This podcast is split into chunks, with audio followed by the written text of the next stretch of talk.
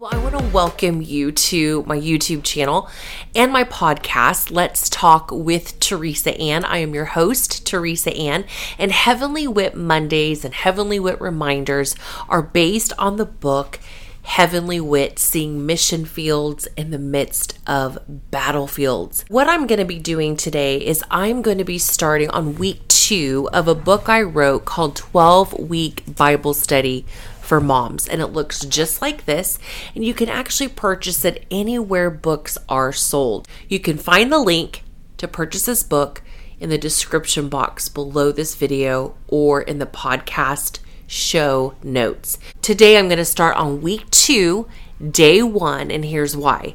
Because on May 16th we did week 1, day 1 through 7 as a sneak peek when I was first releasing this book.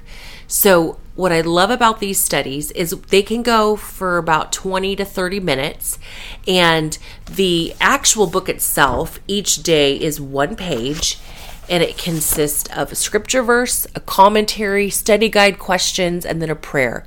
But just because it's short, it's not to say, okay, I spoon fed you, you're done for the day.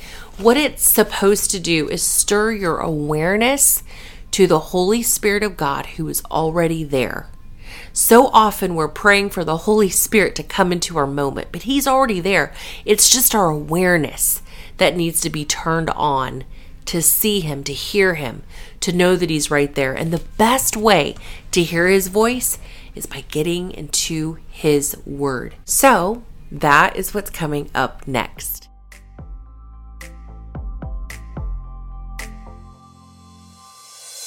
Week one was grateful heart producing joy. And now we're going to be on week two. Week two starts on page 11 of the 12 week Bible study for moms. And the title to week two study is Be Love. Day one are scripture verses Micah 6 8, Proverbs 25, 21 through 22, and Matthew 5 16. Sometimes what will happen when I read these devotionals is I may read more than just the scripture that's notated on the actual scripture references for that day.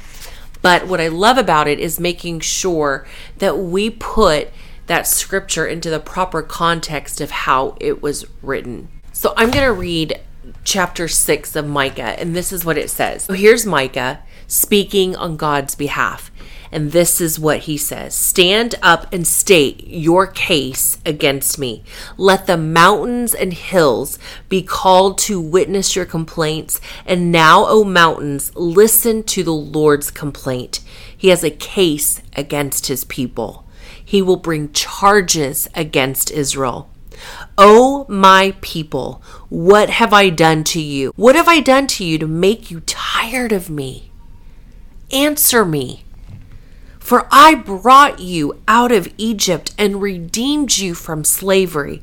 I sent Moses, Aaron, and Miriam to help you.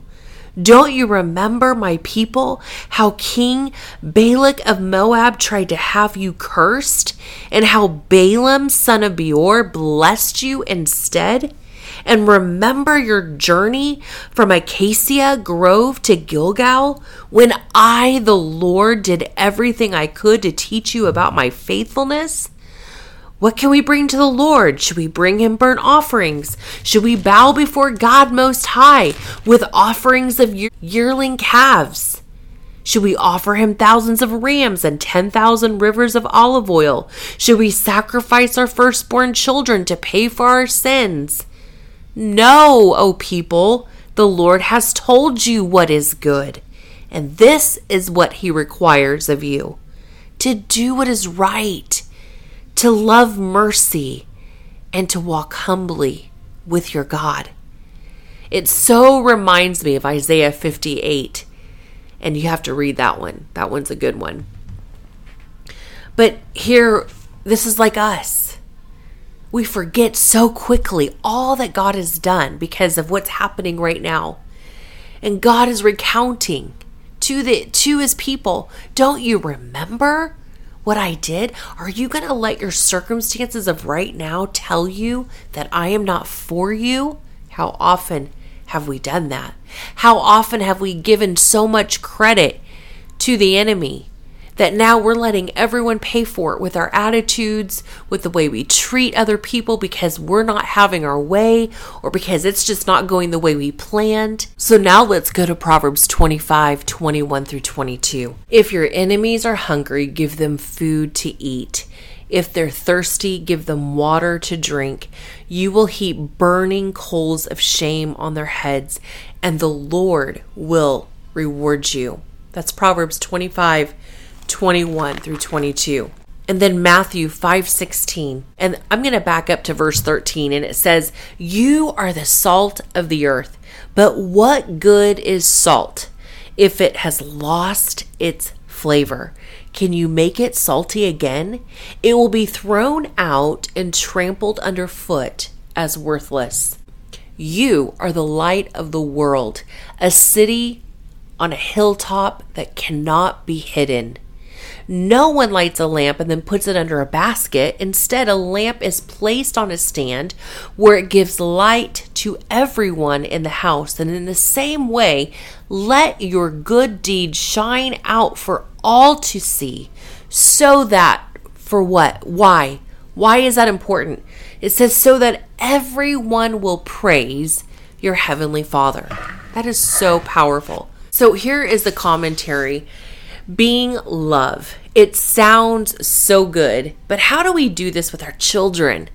I know why I must live out God's love, but how do I practically do that? As I read today's scriptures, the how is shown so vibrantly. There's instruction for it. Seriously, here it is. Walk humbly before God, and from there you will do justly and you'll love mercy. Being love it begins to happen when we stay in awe of God, as our awe of Him causes us to stay in the heart posture of humility. And just think humility will never cause us to be humiliated. Think about that, especially with parenting children.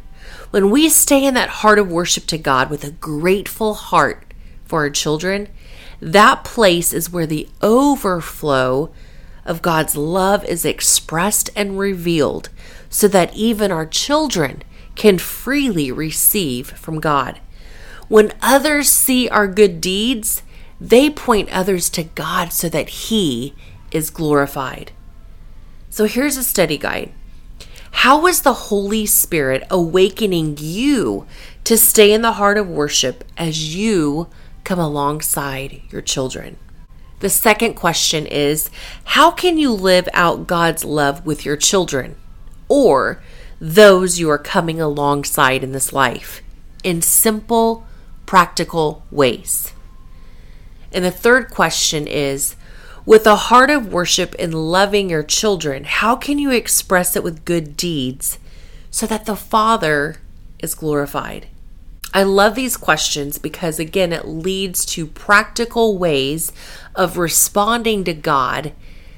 And then in our response to the Father, our children benefit from that response. We're not responding to them first, we're responding to Him. And that's where everything shifts and everything changes. And so, in the moment of conflict, in the moment of screaming, in the moment of, oh my God, I want out of here, we can immediately be notified and reminded that we can see the mission field of God in the middle of what seems like a battlefield. So, this prayer portion of the study is not to replace your prayer life, but what it will do prayerfully is it will stir you to have a prayer life with the Father.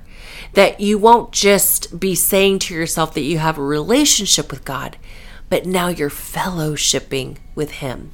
It cultivates this reminder that it's not just doing life with Christ, but it's truly Christ in us, living in and through us.